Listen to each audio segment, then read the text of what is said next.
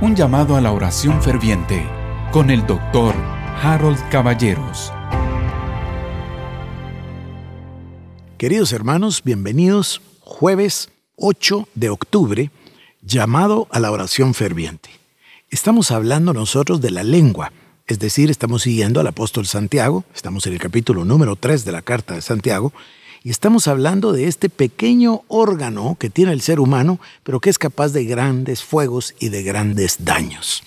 Así que ya no voy a leer el pasaje, ya lo leí eh, ayer, quisiera regresar sobre ciertos conceptos. Número uno, el pasaje en el verso 1, estamos en el capítulo 3, nos hace reconocer la gran responsabilidad que tenemos los que enseñamos la palabra de Dios. Es una gran responsabilidad porque las palabras salen de nuestra boca y van a darle vida o le van a quitar la vida a las personas.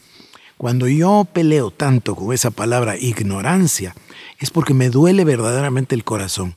Créame que yo sí desprecio a la ignorancia porque nos roba, nos hace vivir en un estado de pobreza. Vivimos en unos países latinoamericanos con desnutrición crónica infantil. Vi un artículo de Argentina que decía 5 mil personas para un médico. Son cosas que duelen mucho. Y es que se deben en gran parte a que no hemos sido enseñados la palabra de Dios. Hemos sido enseñados la tradición, hemos sido enseñados doctrina, a veces se usa también entretenimiento y cosas por el estilo, pero no la pureza de la palabra de Dios. Usted y yo, querido hermano, ya no tenemos ni un minuto que perder.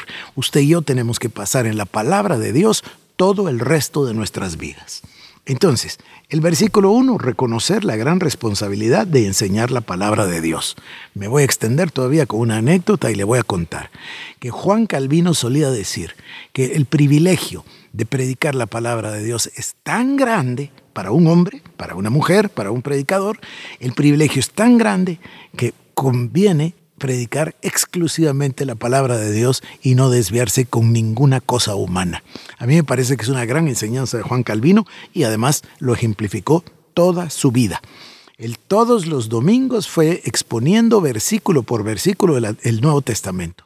Y todos los estudios de los jueves fue exponiendo el Antiguo Testamento. Y dejó un comentario de 65 de los 66 libros de la Biblia.